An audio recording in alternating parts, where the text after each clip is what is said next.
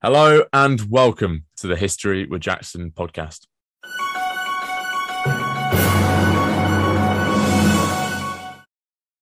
So, hi guys. Today we have Joshua Provan here on the History of Jackson podcast to talk about his book, Wild East The British in Japan, 1854 to 1868. How you doing, Josh? Thank you very much for coming to the podcast. I'm really looking forward to chatting about your book with you. I'm doing I'm doing well, Jackson. Thanks for having me. Uh, I'm looking forward to it too. Well, I must say, I really enjoyed the book. It was really informative, really educational, and a, and a part of history that I've never looked at before. So it's really, really eye opening. But how did how did you come to be interested in this? Such a, it's such a niche topic as well. But how did you come to become, or how did you become interested in it? Well, you know, I'm I'm sort of known as one of the kings of niche subjects on online, but um, the question for me was always uh, what was going on in Japan as regards the British Empire in the 19th century, and that Japan was the only nation in Asia to form part of the League of Nations, um, that then fought as allies to the British in the First World War. Um, you know, the, I, I, thought I was thinking about this. How, in essence, did Japan, therefore, given all these things, avoid the colonial sort of domination that was suffered by China and, and other nations in the East? And so that's the that's sort of the the seed, the germ that sparked my interest in trying to find out um, what was going on. It, so it wasn't just wasn't just sort of like I thought samurai were cool and stuff like that. but they, they are. They but, are. Yeah. no, I, I think it's really interesting. And they kind of developed and grew into such a powerful nation, and they still are today. Uh, but people today find Japan a very foreign and different country, and even like back then, it's very, very different. So how was how was Japan arranged politically at this point? Mm-hmm. Yeah, Sim- simple questions. Uh, we love the simple questions that you can just, yeah, right. Well, um, this period is uh, in Japanese history is called the Edo period. Uh, it's named after the capital city of Japan then, called Edo, which is modern day Tokyo. Uh, the Edo period lasted from around 1603 to 1868, and during that time, the country ran on a sort of feudal model with an economy based on uh, the rice crop, the extent of which um, uh, per feudal domain determined the status of the lord who uh, owned the land. So it was uh, a lord who was worth a certain amount of what they called koku, uh, which was the estimated amount of rice it took to feed a man for a day. Um, you know the the guy who had the most of that was considered very powerful. Um, political power rested with these lords uh, called daimyo, and these lords were traditionally subservient to a minister of state called the shogun. Since the beginning of the Edo period, every shogun um, had been from the Tokugawa clan. Uh, their government, which sat in Edo, was commonly referred to as the Bakufu, which is a sort of a jibe word which refers to the old style military enclosure and references the fact that the uh, the shogun was originally a supreme general uh, appointed by the emperor in the old days. Um, the distinction was important because the Tokugawa shoguns therefore derived their power from the will of the emperor, who had been displaced as a political force at the end of the Genpei War in the 12th century and who resided in, in great state and mystery in Kyoto, uh, the old capital of Japan. The emperor was, by most political standards, a prop or figurehead by this point. But to be honest, by about 1854, the shogun was kind of looking the same. So that's, that's I, I hope that gives you some sort of idea it's a very big topic. You know, the state of of of Edo, late Edo period Japan, uh, going into what they call the Bakumatsu, which is the end of the back uh, end of the Bakufu. Um, but it's uh, there's a lot you can read about it. I, I, the purpose of this book is essentially to get people reading about it. So there's there's a nutshell for a podcast. Yeah. anyway. perhaps a future topic. Hmm. Um, and it's very interesting to see that kind of dynamic change, and you show it very well in your writing of how the shogun kind of loses that power. But when we start looking at this relationship between Britain and Japan, you start by looking at a man called William Adams. So, who was he, and why was he so important to this relationship?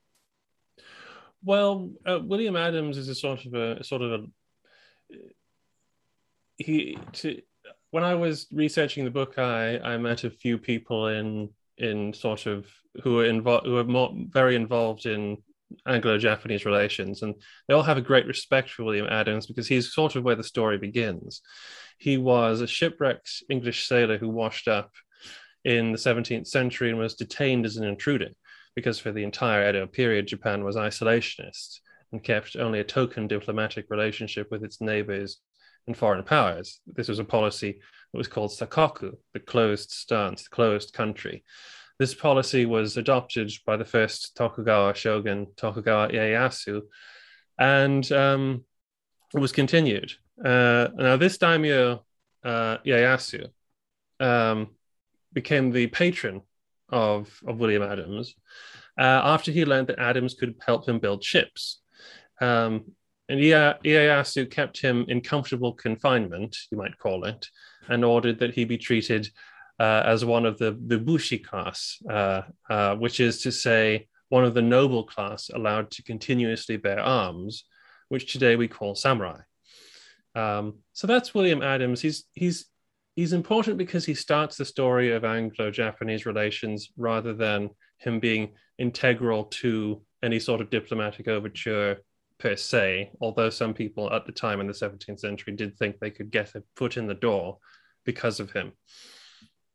And it seems quite interesting of how he was brought into that kind of world, uh, especially from a country so isolated.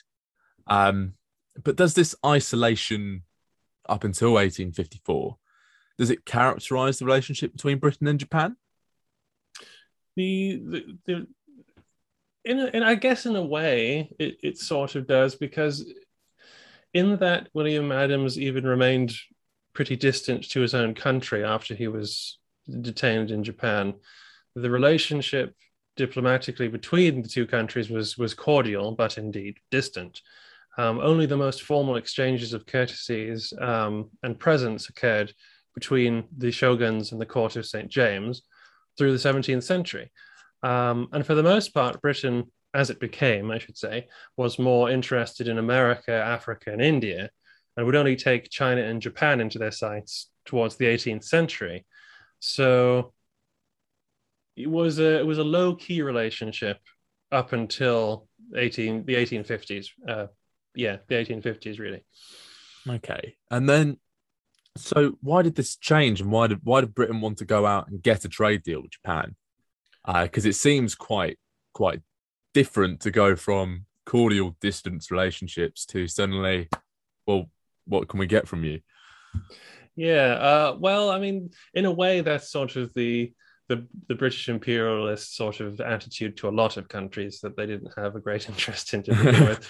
But um, to begin with, the British interest in Japan was driven by the need to not get locked out of an emerging market by the Americans, who forced a commercial treaty through with the Japanese in 1853. That's the Perry expedition. Um, through the early 19th century, British merchants had been sensing an opportunity in Japan through illegal trading carried out on the verges of the Satsuma domain in southern Japan. But at the beginning, there wasn't much to go on except what the Dutch had written about. Um, so, commercially speaking, the British weren't hugely interested at all, but they and everyone else in the game was interested in their own maritime endeavors, such as whaling and safe harbor for um, safe harbors on the other side of the Pacific. Um, and this was a direct goal for the Americans, who also wanted a port of call for refueling uh, for their ships heading to Southeast Asia and the Arabian Gulf from San Francisco, which was in itself a new boom town that opened up after the gold rush. So the British had ideas about this too for their own ships because there were a lot of uh, whalers and sailors who legitimately kept washing up in Japan and just getting held there because of the uh, the Sakoku laws. But um, it was always a really big finagling problem to get them out again. Um, although some of them, like William Adams and another guy, you know, it's incredibly called Ronald McDonald or something like that, oh. Who ended up who ended up becoming quite famous as a foreigner living in Japan. But um, yeah, so the initial desire for a commercial treaty was the first was was firstly mostly to do with firstly mostly was first mostly to do with the geopolitical race for new markets in East Asia and competing with the other Western trading powers. I think. Okay, and firstly, I think Ronald McDonald in Japan is an absolutely fantastic idea. Um, but there seems to be the way you describe Japan just then. There seems to be a lot of contemporary comparisons between what Japan was like and what China is like. Uh, so, why are these comparisons being made?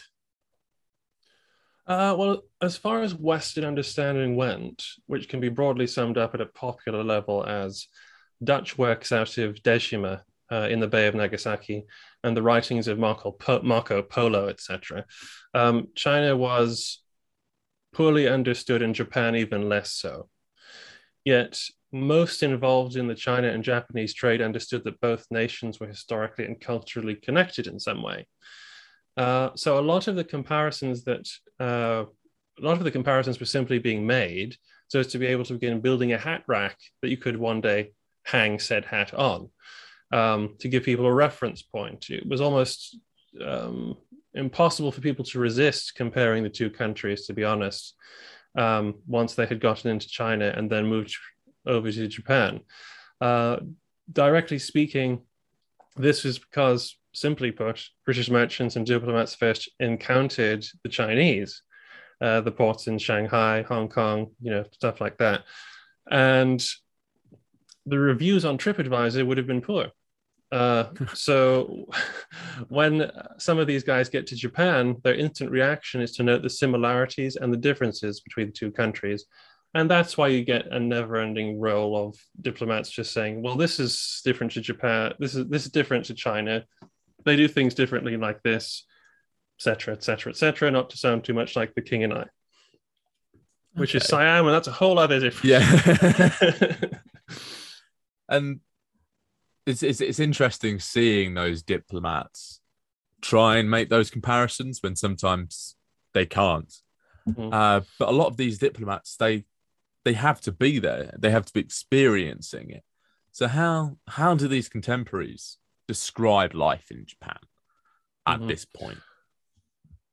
Some of them do it very well, and some of them are a little bit more sketchy. Uh, some are some are um, very sort of uh, what would be the word um, responsible and cautious about what they say, knowing that they are probably making mistakes as they write, and others are just sort of giving flat, this is what I saw with my own eyes, sort of thing. And some of them actually will go and build on that and um, sort of build castles in the sky.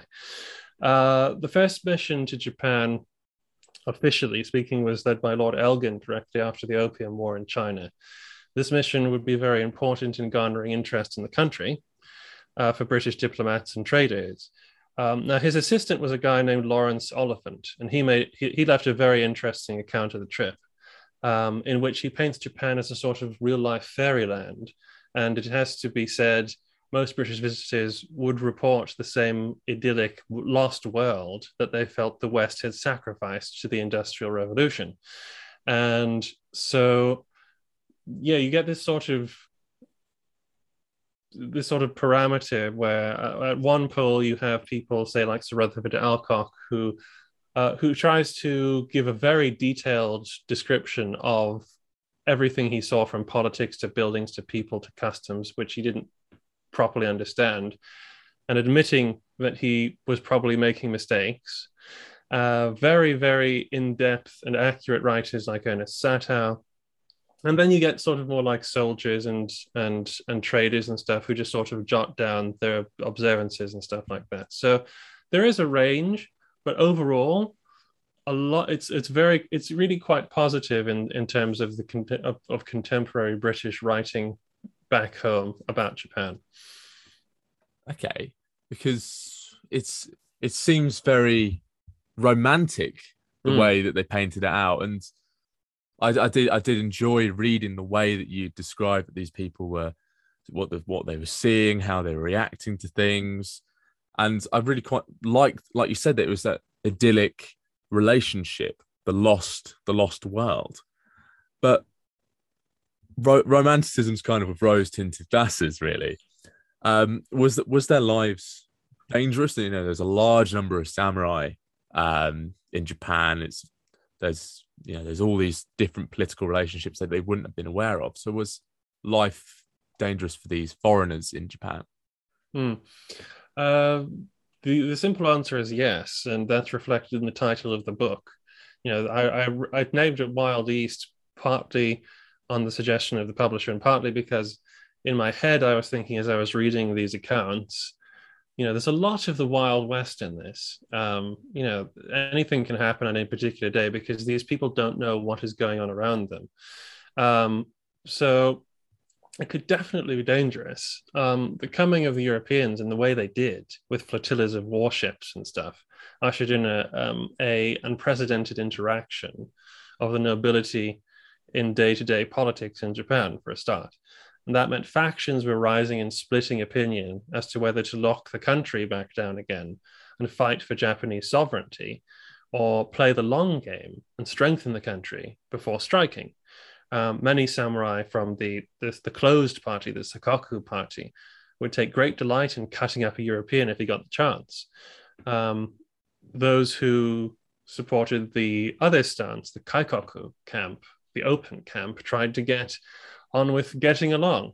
Um, so yes, by and large, being it was be it was actually thought it was quite a healthy place in terms of diseases and things. You weren't likely to catch something that killed you. Heat stroke was was pretty dangerous, but um, foreigner was thought to be much more likely to be injured or die in an earthquake or at the hands of a disgruntled um, bushi or ronin than than from disease. So definitely, it wasn't a safe. It wasn't wasn't a tremendously safe place. And like you say, a lot of the early stuff either either just didn't see this danger or chose to ignore it.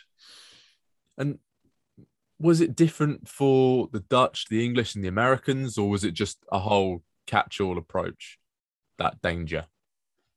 Yeah, it, generally speaking, it was any foreigner. Although, when it came to the Dutch, um, because of the history of the Dutch with Japan being the only European nation allowed to interact with Japan in a commercial capacity or diplomatic capacity um, for special reasons during the Edo period.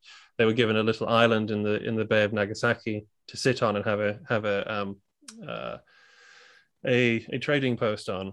Uh, the Dutch were given breaks that other Europeans weren't because at least the Japanese knew a Dutchman was someone that the law said was allowed to be in Japan. I don't know if you picked up that weird noise there a second ago. No, no. um, so they knew that the the law was okay, and for cent- for for about two hundred years had has sort of acknowledged the presence of the Dutch in the country. But all these other guys who came in with their guns rolled out and their big scary ships and stuff, and going up and bullying the the shogun into giving them the unequal tr- treaties, as they called them. Um, the English, the French, the Russians, the the Prussians, and all these Europeans who came to get in on the game, they were fair game. These were interlopers, they were foreigners, they were like they just they were they were thought of, especially by the warrior classes. Uh, a lot of the warrior class, I should say, because it is much more complex. There were they, not all samurai were like regressive, you know, dullards who just wanted to kill people. But yeah, by and large, a Frenchman and an Englishman were seen as basically the same evil and is were, were fair game. and that's probably a view that was shared with most of the world at, at some Yeah. point. But I completely, I completely emphasize, or empathize with that view that if someone rolled up to my house brandishing a gun at me, I'm not going to treat them as well as someone who just walked in nicely. So I can, I completely see the Japanese perspective on that. Now in in 1846, we have the rise of, and correct me if I pronounce his name cor- incorrectly, Il Nausuk. So who was Mhm. he, and how did he change and develop Japan? Right.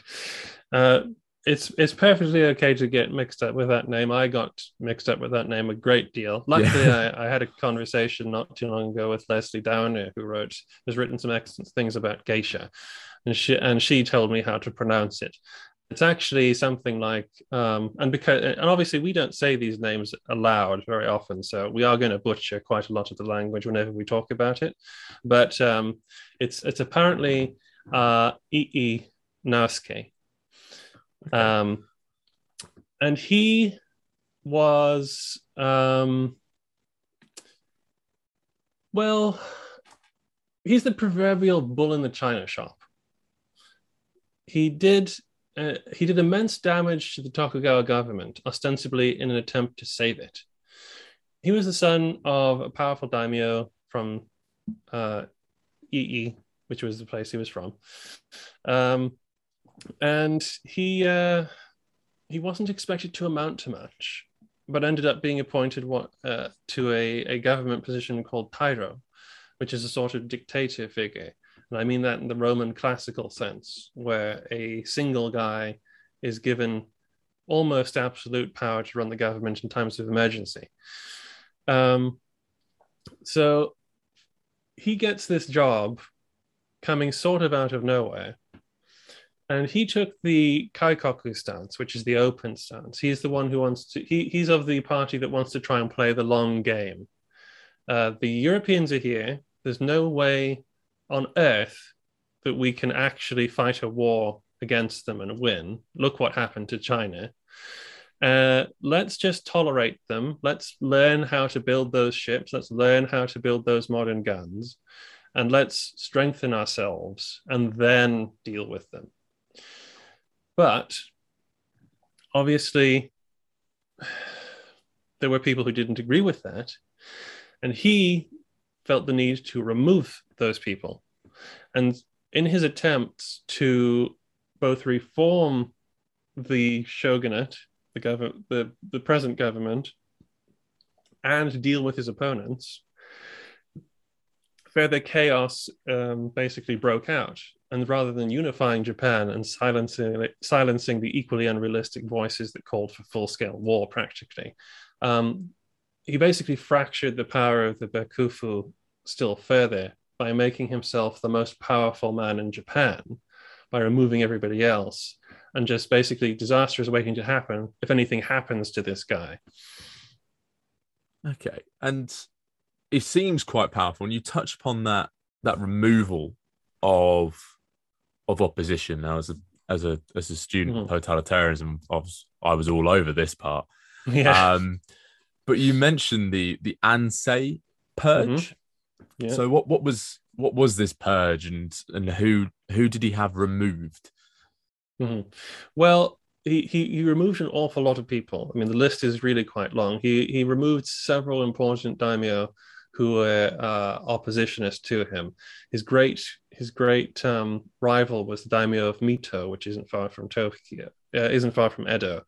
Um, he he couldn't directly remove him, but he could remove a great deal of his um, his supporters and he did this in several ways he he he had them exiled he had them confined to their provinces he had some of them arrested and thrown in jail and he even executed some of them.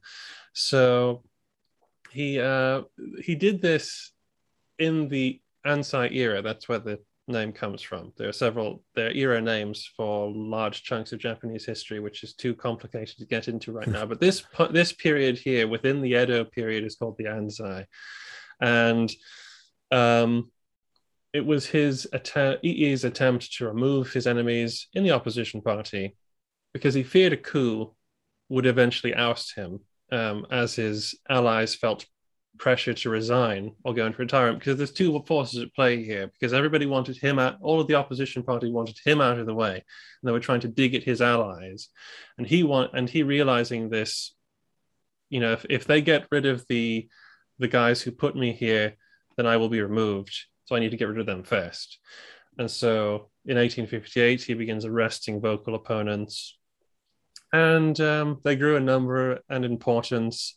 And like I say, the various ways he did that, I've already said. Uh, it was a very dark time, to be honest, and it was not only embedded, not not only embedded resentment to the government, but to the the pro foreign faction and the foreigners themselves because people said why is this happening to us? Oh yeah the foreigners came in and caused all this mess and now we've got crazies in our own country trying to be friends with them and stuff like that. So you've, you've mentioned the the japanese opinion of this wave of repression and violence. What was mm-hmm. the the foreigners reaction to this? Uh, they they because the um the foreigners didn't really have a clue what was going on in Japan. It was very difficult for them to get a handle on really what was happening. They, to a degree, you see, the reason that people saw the idea the the idyll of Japan was because that was all they were allowed to see. Um, I, I go into it in the book. Um, they're very restricted in what they can do. Whenever they go outside, they have to be accompanied by guards and a retinue to keep them away from people and to make sure they don't go places they're not supposed to go. And, you know, uh, British diplomats, French diplomats, whoever diplomats they were, were all unified in their in their just irritation that they couldn't get more of a handle on how the Japanese government worked and how the politics worked, so they could understand what was happening in the country. Um, so what they would notice would be the spike in anti foreign violence and intimidation, demand for weapons in the treaty ports crew, with Japanese bravos um, keen to kit themselves out with rifles and pistols, in addition to their swords, and Europeans also investing in some personal protection, uh, with advisories uh, to the British legation staff being issued not long afterwards for everybody to have a revolver with them whenever they went outside. Because the only thing that basically scared a samurai was having a pistol pulled on him. Because he he knows he can't he's not faster than a bullet you know despite what uh, some some older Kurosawa movies might have us believe. Uh, so yeah they they didn't really know what was going on they just knew that something was happening that was stirring up opposition to them and you you mentioned this this violence and the increased protection that foreigners, particularly the British, had to have at this point. And, and around this area, we've already mentioned that the Japanese relationship with the foreigners is souring. Uh, and there's two attacks on on British officers. Mm. Um, so what what what happens in these attacks, and how violent are they? Well, I, there's there's really quite a lot of attacks to choose from, um, but uh, I, I, take it you're talking about the the one the attacks on the legations. Yeah, yeah, yeah. The, yeah particularly yeah. the Charles Lennox Robinson attack as well. Right, right. Well, so what happens is um, there's there's sort of some a few phases. First of all, the legation in Edo at the Temple of Tozenji is attacked by um, well, mysterious, mysterious people. They're not ninjas, but they're they're unofficial servants of some people say the daimyo of Mito. Basically, high ups in the anti-foreign party have allowed their retainers to go and attack them, basically. And people are killed, guards are killed, the legation is broken into, everybody is very scared. Lawrence Oliphant is badly wounded in one of these attacks. And um, the the uh, the Lennox Richardson attack is a is sort of a direct um, consequence of the violence that occurs in Edo because the violence in Edo and the inability of the shogun to adequately protect the European legations um, forces most of them to leave, and they go down they go, they go down the coast a couple of miles to Yokohama, which is one of the new ports which the unequal treaties has gifted to gifted to the foreigners. This is actually going to become a major center of trade and uh, and, uh, and diplomacy in the in the coming years. But they go down to Yokohama, and this becomes a place where all the Europeans go. Richardson was a trader from China. He'd made a lot of money. He was kind of on a holiday on his way back to Britain and he's on the road. I think it's 1863 uh, or maybe 1862. Uh, whatever. He's on the road, and he um, he and his part and a small party get attacked, and he is killed. The other two are wounded, and the, the lady accompanying them is is badly frightened.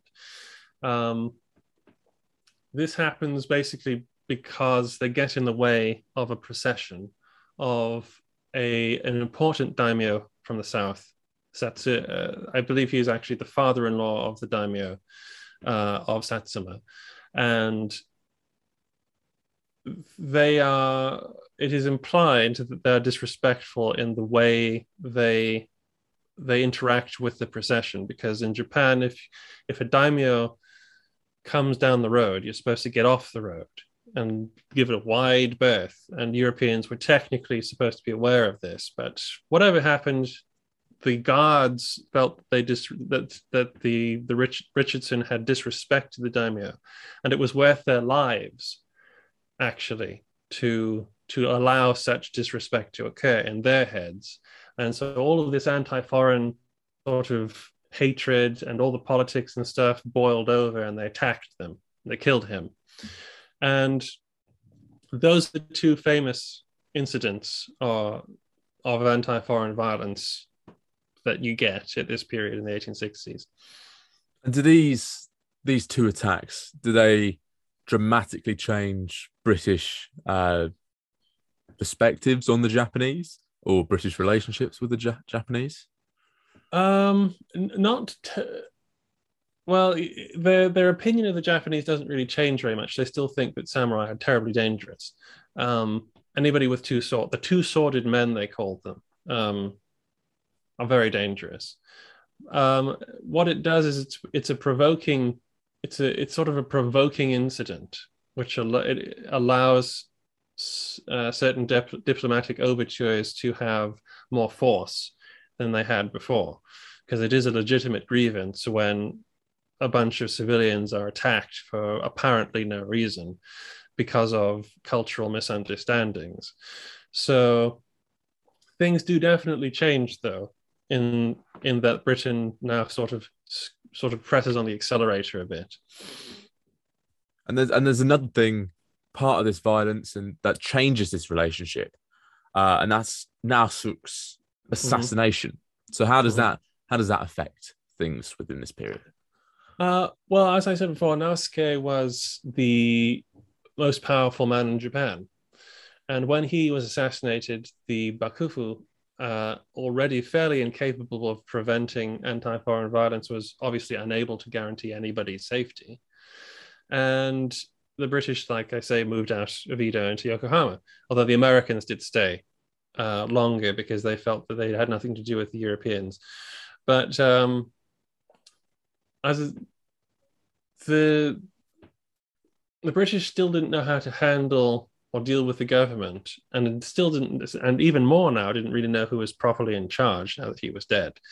So what happens is, uh, a, when he when when Naosuke dies, is a a further destabilization of the government and a further uh, reason to to not trust it if you are of the opposition party and just a continually continual muddying of the waters if you're the british consul trying to figure out what's happening and who to complain to even about the rich the richardson uh, affair and and who eventually stepped into this this void well in terms of the in terms of the bakufu uh, or, yeah and and, yeah. and the void of Naosuke as well. Oh. Right. Well, the there was they didn't re-elect Tairo or anything like that.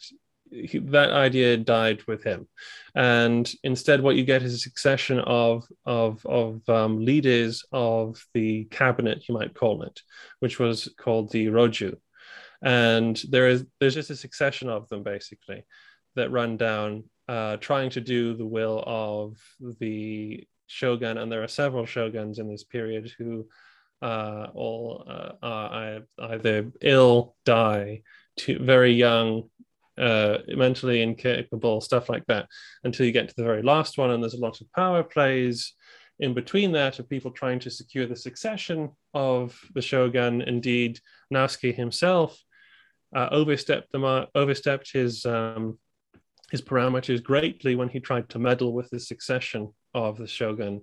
And so, to be honest, nobody properly fills it. Um, you get the, the cabinet trying to fill it, this vacuum of power, but um, nobody properly does. And this is another big reason why this show, the shogunate is basically now just tripping and tumbling down a hill and can't stop itself. And I, I can see, I can completely see why the British found that so difficult to to navigate, especially if it's all happening behind closed doors and you you don't know mm. what's going on, and that must be a very difficult situation, particularly for the foreigners living there. So, was that a different experience for them at this point than it was previously, or was it still the same attitude toward the Japanese and the same relationship between with the Japanese? Well, this this sort of takes place over almost the entire kind of period from around 1862 to uh, 68. Pra- no, 60. Oh, we'll say 66. We'll say, and um, yeah, it's it's the British operate under a sort of a, a constant attempt to try and figure out how to get leverage with the Japanese to get what they want, um, and so, for instance, they would use the the violence against them as capital in order to sort of at least make a show of having some teeth. Uh, nothing particularly changed in terms of the official British line towards the government. They didn't try and they didn't try and become kingmakers or anything like that or choose somebody because they just didn't know who to choose. Basically, they wouldn't have had a clue who to back at this point if a civil war broke out.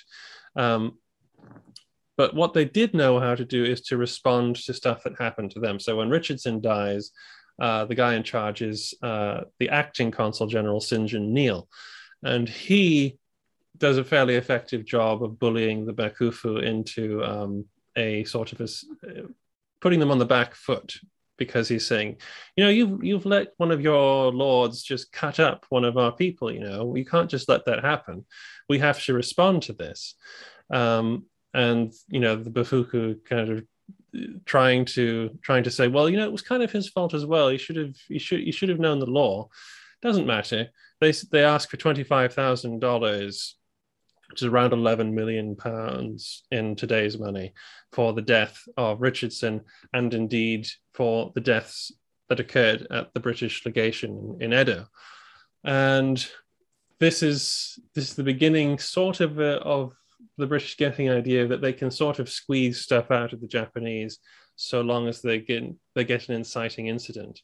Now the Bakufu, the shogunates, um, response to this is to essentially wash their hands of it and say, well, the, we didn't, the daimyo did this. This is all his fault. This is Satsuma's problem. We'll mediate it for you if you like, but you really have to get the money out of him. We're not paying you for this. And that leads to some rather messy incidents down the line in terms, in fact, open conflict, in fact. And, and touching on that open conflict you just mentioned, how does that how does that begin? Who you know who had the superior navy force, and what happened at the beginning of this mm. conflict? Well, fighting broke out over the Richardson incident, like I say, um, and Colonel Neale sent out the British squadron at Yokohama under Admiral Augustus Leopold Kuper to present an ultimatum to uh, uh, Hisamitsu Shimazu, uh, uh, at his capital at Kagoshima, which is in southern Japan and is a very idyllic place. You know, you've probably seen photographs of the of the city with the volcano right over the bay that constantly dusts it in ash. That's Kagoshima. And in terms of who had the most powerful navy, undoubtedly the Royal Navy, any European navy actually at this point, with steam powered ships, ironclads, massive breech loading rifled cannon, um, you know, they they completely outmatched anything the Japanese could put in the water. So when the Satsuma officials prevaricated to the demands being made by the British in this instance, um, Neale authorized Kuper to take coercive action. Uh, first, this was very practical. the admiral seized several valuable cargo ships, which basically was estimated to be worth the amount of indemnity that the British wanted from Satsuma. And the idea was, I guess, to blockade the port until they sort of just broke down and said, "Okay, we'll pay up. Sorry for the sorry for sorry for the death of the guy." Um, but bad weather was rolling in. Okay, and the Japanese shore batteries were all manned. Everybody noticed this, and I like to think that it can't have gone unnoticed in those shore batteries in that part of Japan that here was an enemy foreign flotilla sitting off our coast, and here is coming a typhoon. And the last time those circumstances occurred was when the Mongols were trying to attack. So maybe we should take the hint and and fight. and they did. Japanese shore batteries opened fire. And Kuper chose to engage them by running close inshore and battering each one stern. Uh, the Satsuma gunners fought very bravely. They scored major hits on the flagship, HMS Euryalus, but were eventually silenced. And the town, tragically, was mostly set on fire, um, possibly deliberately, it's not quite clear, uh, by rockets and shells, um, with most of it burning down. That being said, Kuper did not land troops destroy the forts or capture the guns after he'd silenced them. Um, interestingly, as well, one of the gunners was a young guy called Togo Heihachiro, uh, Nelson of the East, and defeat the Russians um, at the Battle of Tsushima. Uh, so you have this is the first engagement of open conflict. It's, it's called the Anglo-Satsuma War. Um, it's also, I believe, the only engagement to the Anglo-Satsuma War. Both sides sort of going at it hammer and tongs uh, in this little stretch of water during a typhoon. And it results in a British victory.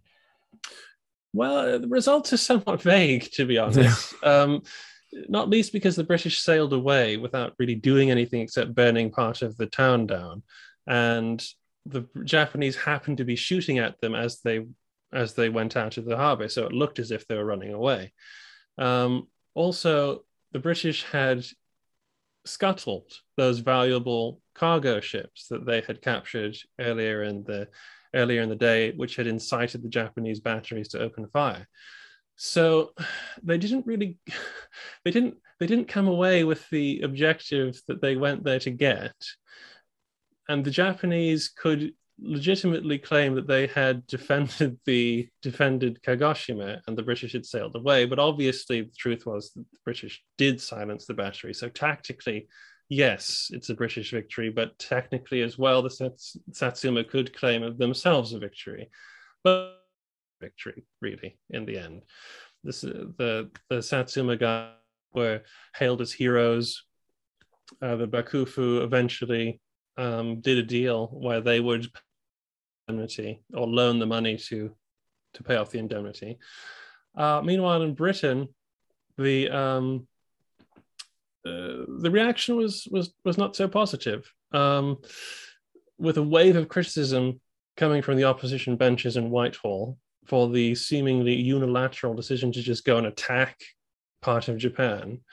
Um, made at a at a consular level was very disturbing to a lot of people, and also when they found out that so much damage had been done to the town that was very troubling as well. So that being but that being said the, despite the censuring tone very little was done in terms of punishment. And it was just sort of and time moved on. So there's no easy answer as to who won the battle of kagoshima. There seems to be a lot of contemporary uh, comparisons like we said earlier between japan and china but these comparisons seem to extend to the way that the war was fought, uh, especially with the earlier wars in China. But how did this war with China previously inform the way that the British dealt with the Japanese? Well, it's interesting that the the war in China.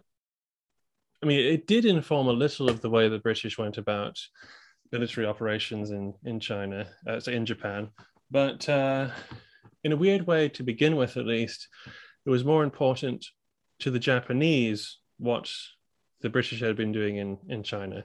Because when the first treaties were signed, the Americans were obviously already there.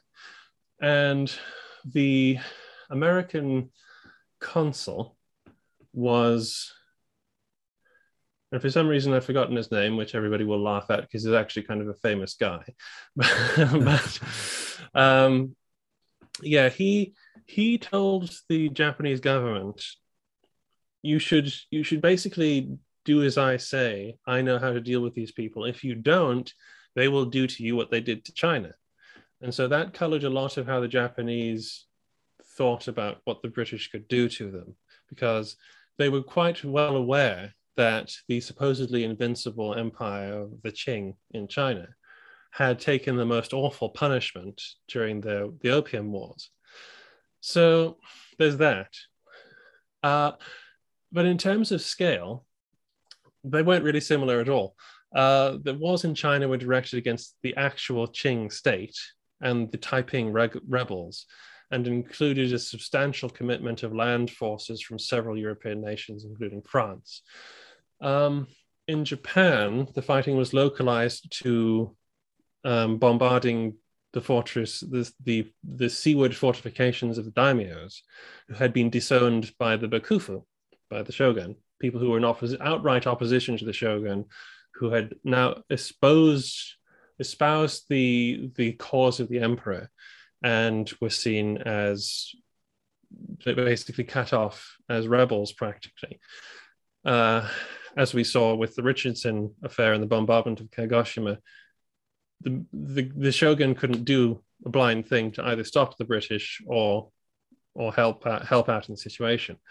Um, so this was definitely due to the fractured nation, nature of Japanese politics at the time, and it seems that the British government was was highly reluctant, however, to to go to war again over the commercial interests of merchants. This was a very big problem during the Opium Wars.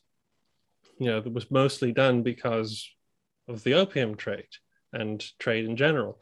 It didn't want to start another war exactly the same in Japan. So the expenditure of money and thousands of men was not something anybody relished at the time, and some even doubted the army and navy's capability to win a war in Japan without extreme effort because it's quite a difficult country and high population. And if you try actually fighting the entire nation, you'll unify the entire nation as well.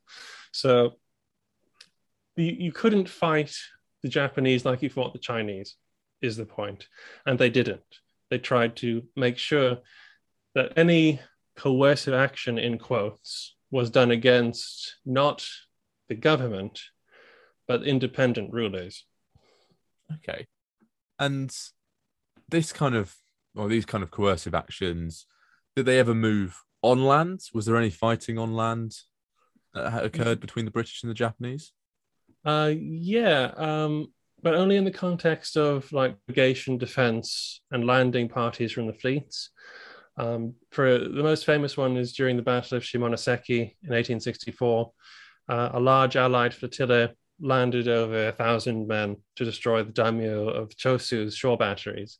And in the fighting to take a fortified barrack um, during the operation, the Naval Brigade of uh, the Royal Navy, specifically those from the companies uh, landed from HMS Euryalus, won three Victoria Crosses.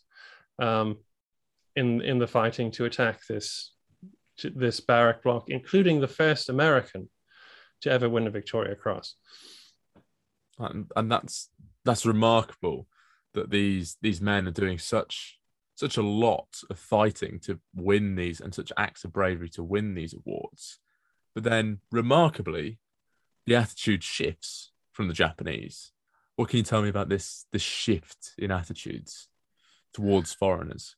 Yeah, um, this is generally because the internal politics in Japan distracted and took precedence from anti-foreign activities. Um, it wasn't that suddenly everybody in Japan accepted the foreigners, but that the two opposing factions uh, of the shogun and the emperor now began to see the foreigners with their powerful navies as valuable allies, uh, potential valuable allies. Much of this sea change for the British came because of the activities of some rather dodgy merchants who were running guns to the pro imperial daimyos, who were paying eye watering sums of money for ships, cannons, rifles, and ammunition. Um, uh, and one of these guys, uh, particularly, persuaded the new consular Broom, Sir Harry Parkes, that British interests were better served in Kyoto rather than Edo. And all of this fatefully occurred just before the Boshin War. So that's it's it's more or less priorities changed rather than sort of uh, opinion changed. Okay, all right, because it all it seemed very odd to me reading just to see you know those those attitudes suddenly soften, mm. particularly after very brutal fighting and yeah. warships just sitting on your your coastline. It, it, it is kind of funny that the the the two sort of the two domains that became most pro foreign were actually the ones that got attacked and bombarded by the British. It's uh, Satsuma and Chosu became the most powerful uh, domains in the imperial faction and were quite happy to um, bury the hatchet with the British. well, I, I, suppose you would be after suffering yeah, guess, the amount yeah. of damage that they had. and then Japan suddenly becomes engaged in this civil war. Uh, what was this this civil war over? And then how how was it resolved? Hmm. Again, know, something of a difficult question to yeah. answer in the because it's a, it's actually a big subject. You could you you could do a whole podcast about the Boshin War. I wouldn't necessarily recommend doing recommend doing it with me, but, no, that's a joke. Uh, so yeah, in in simplistic terms, I guess you could say that many daimyo had lost faith in the in, in the shogun during the foreign interven- uh, intervention and now thought that a restoration of the emperor as head of state was preferable to the crumbling edifice of the shogun's cabinet. Um, if you want to roll it back even further, you can see people losing faith in the in in the shogun as far back as the 1840s when laws about printing foreign material were were were relaxed, and a sort of renaissance in publishing occurred in Japan, and people and a, and a great tome of history was written um, uh, that made the the argument that historically the shogun was a servant of the emperor. Let's all remember that he took power in a coup, basically, back in the 12th century and they the shoguns never gave power back to the emperor. Um, but right now, because that's sort of that's that, that's definitely an undercurrent running all the way through to now. Um, in 1867, the last shogun Tokugawa Yoshinobu decided that he himself needed to abdicate and hand power back to the emperor because he'd failed to reform the shoguns the shogunate in a way that could make it work and go ahead. And he didn't want anything to do with it if he couldn't do that. Um, and have, unfortunately, Tokugawa loyalists objected to Yoshinobu then being sidelined from a leadership position, or rather, the Tokugawa clan being sidelined from any sort of leadership position by the imperialist daimyos. And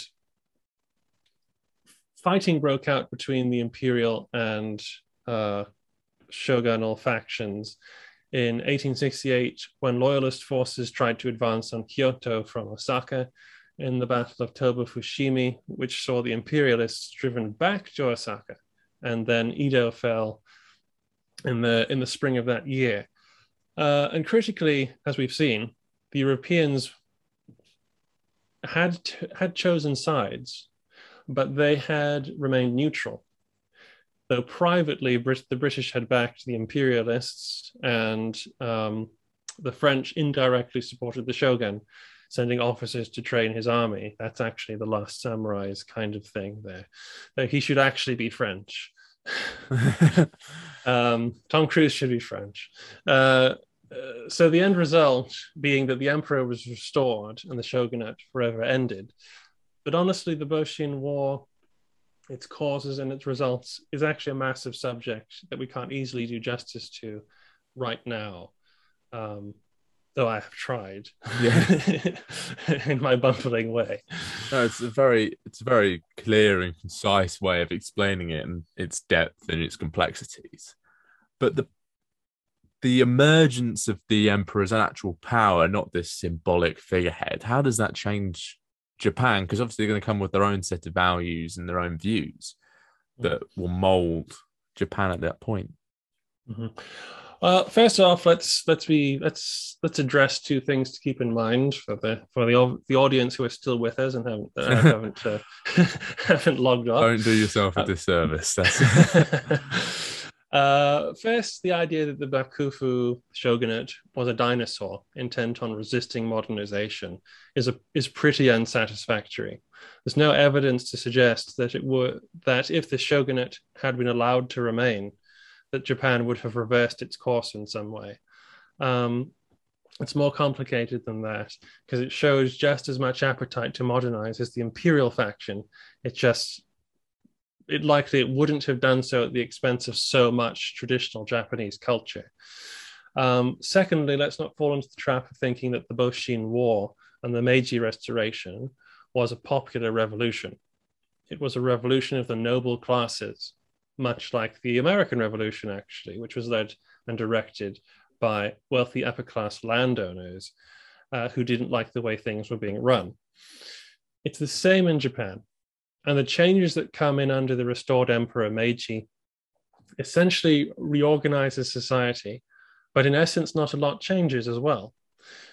It's true that the traditional idea of a warrior elite is done away with in favor of a European monarchic and aristocratic model, but it's essentially swapping one system for another. This and many other modernizations is done at the expense of the old Tokugawa order, which meant that a lot of what we might call old Japan began to disappear. Indeed, later travelers coming to Japan looking for Oliphant's fairyland of the 1850s were hard pressed to find it as Japan advanced. Uh, it advanced so quickly and rapidly that by the 1880s, the Europeans who had helped it industrialize began to use it as a boast uh, to show the benefits of Western civilization on old fashioned countries. This knack for progress, however, began to look increasingly troubling as the 20th century began, and Japan began to flex its newfound industrial muscles over Eastern Asia. Okay, and we see we see this development, we see this change happening within Japan and particularly within its sphere of influence. But how how does its relationship with the West? Uh, particularly Britain, change with this this new model and this industrialization? Well, Meiji, the Meiji Emperor was very firm in in in the idea that he wanted European interaction in in Japan going forwards. Now, the British had chosen the winning side in the Civil War. And this got them into the room, in, into the room where it happens, so to speak, to, to use a Hamilton reference. Um, Emperor Meiji, he was, he, like I say, was very keen to be a progressive leader and wanted to impress the, the Europeans as well as get them on, get them helping him to, to solidify his position by modifying the country to something that they could recognize and they could get on board with in a way, he kind of wanted them to understand who they were, de- who who the head man was, who they were dealing with. He wanted to sort of banish the misconceptions and just get them to help him help help him restore his you know restore the empire basically uh, and the british were more than happy to lend a hand wherever it was needed to be unsurprisingly uh, sending missions to train up the navy inviting students to come to britain and to study and many and sending out many entrepreneurs and industrialists who made a pretty penny by going out to japan building railroads lighthouses uh, and ships uh, all of which you know helped the, with the grand plan that the emperor had and his advisors had, um, and the daimyos who, of Satsuma and Chosu who had helped him win the Boshin War had. You know, again, the, the the the constitution of the of the Meiji era and the effects that it had is a massive subject in itself and all the intricacies of the politics involved and who was who was doing what and where is a massive thing. But the important thing to remember for our purposes here is that Britain and Japan uh, remained allies from the the 1870s basically until the middle of the 20th century where where or at least the end of the early 20th century when Japan even joined the war against Germany committing troops to the joint Anglo-Japanese siege of German-held Tsingtao in the First World War. And that's a measure of, I think, the relationship that was formed at the at the Meiji Restoration and how interested the two nations were at at building a solid alliance. And and it's it's a remarkable development from Japan being an isolationist country to not wanting any foreigners in their country to having such a close bond uh, with the British. Um, but one one character that I, I see throughout your book, um, and I did come to adore through the way that you've you've written about him is is Satow, and I think we've already mentioned him already in this podcast. Now, can you tell us who who Satow was and how important he was throughout this whole period? Oh, gladly, yeah. Satow is is a favorite of mine too. You can't not like Ernest Satow uh, and read about this period in in Japanese history. He's he's one of our most important sources for the story of the British in Japan. Um, he's one of the reasons why I realized I could write this book. When I when I read his book, I realized there's so much more it to this story than just the bombardment of Shimonoseki and stuff like that. Um, he went out as a student interpreter um, and learned to read, write, and speak Japanese. Um, this was in this was, I believe, in the early 1850s um, by way of China, because all interpreters had to learn some Chinese before they went to China for some reason that he found quite mystifying because he said that it really didn't have any practical um, sort of effect on learning Japanese. It kind of helped in the way that you could learn Latin to theoretically learn um, Italian, but it wasn't necessary. So he, he he has all those he has all these lovely little intricate little nuggets of of personal thought and observation that just just make the picture of the British in Japan really quite rich. And I, I, I felt quite lucky that there were so many talented writers and travelers and diplomats who did write about their time in Japan that it aided me in writing the book. And Satow was absolutely one of them.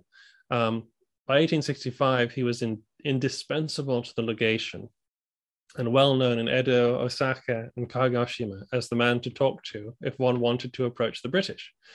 Uh, he wrote a book which uh, the book I was talking about before, called A, Diplomat in Japan, uh, which is excellent and it's it's available, uh, I believe, on Internet Archive and Gutenberg and stuff like that. So you don't even need to pay to read it. Um, uh, he wrote love, many exactly exactly. He wrote he wrote many things actually books and papers on japan. He founded societies to study japanese culture and history. Uh, he's he's massively important in the inter interaction of the two countries to be honest.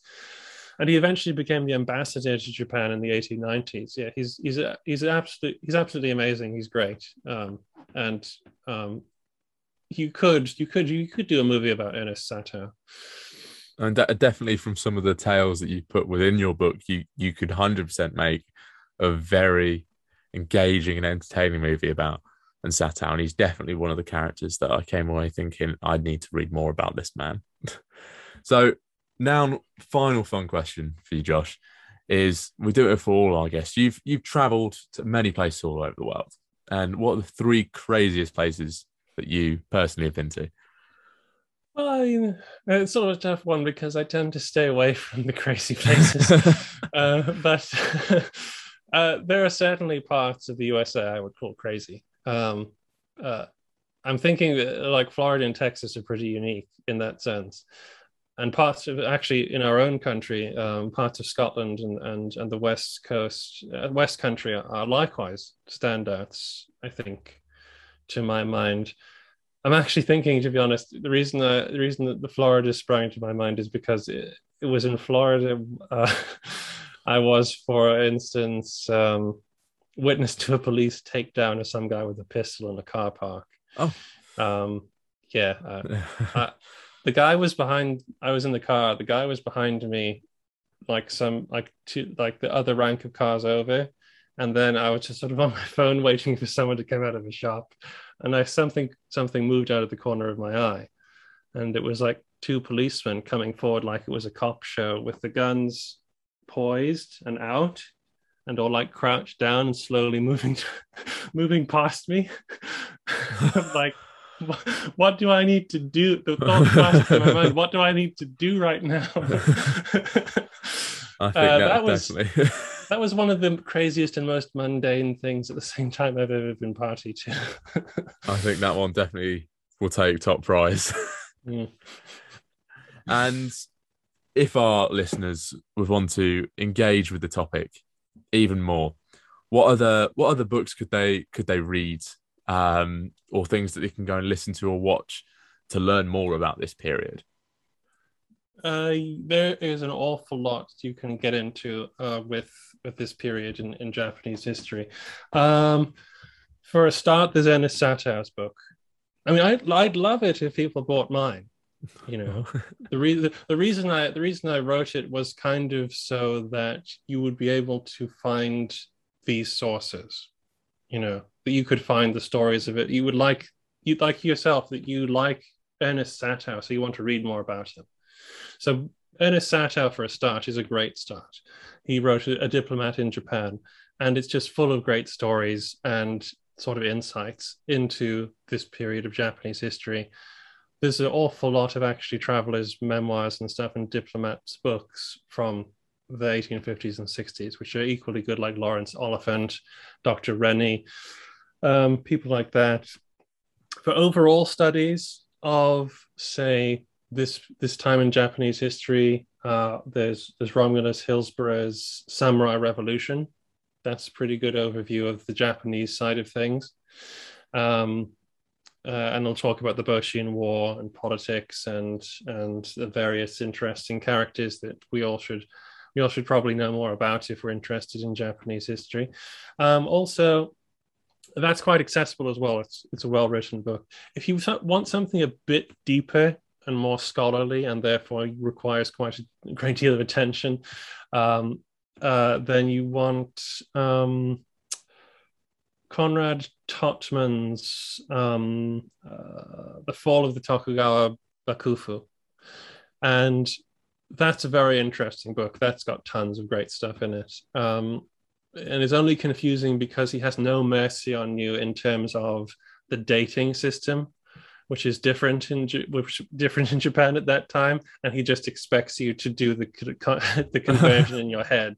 So, yeah, those books stand out to me. I think. I mean, uh, you should also check out Lesley Downer as well. Um, Lesley Downer wrote um, the book Geisha, and uh, Madame Sadayakko, uh, the geisha who um, seduced the West, and also she's written some great fiction about uh, this time period, um, about uh, which will, I think, probably give you a, a, nice insight into into things if you're more for if you would like to engage in if you like to engage in history from a from a fictional perspective, you should go with Lesley Downer. I mean, there's also a Japanese author called Ryotaro um, uh, Shiba who wrote The Last Shogun, which is also very good. Oh, brilliant. And then if well, definitely they should go and look out for it. If they want to go and find the Wild East, where where can we find a copy of your book, Josh? Well, um, you know, the funny thing is, I've never actually seen it in a bookstore because it came out during during the oh, pandemic.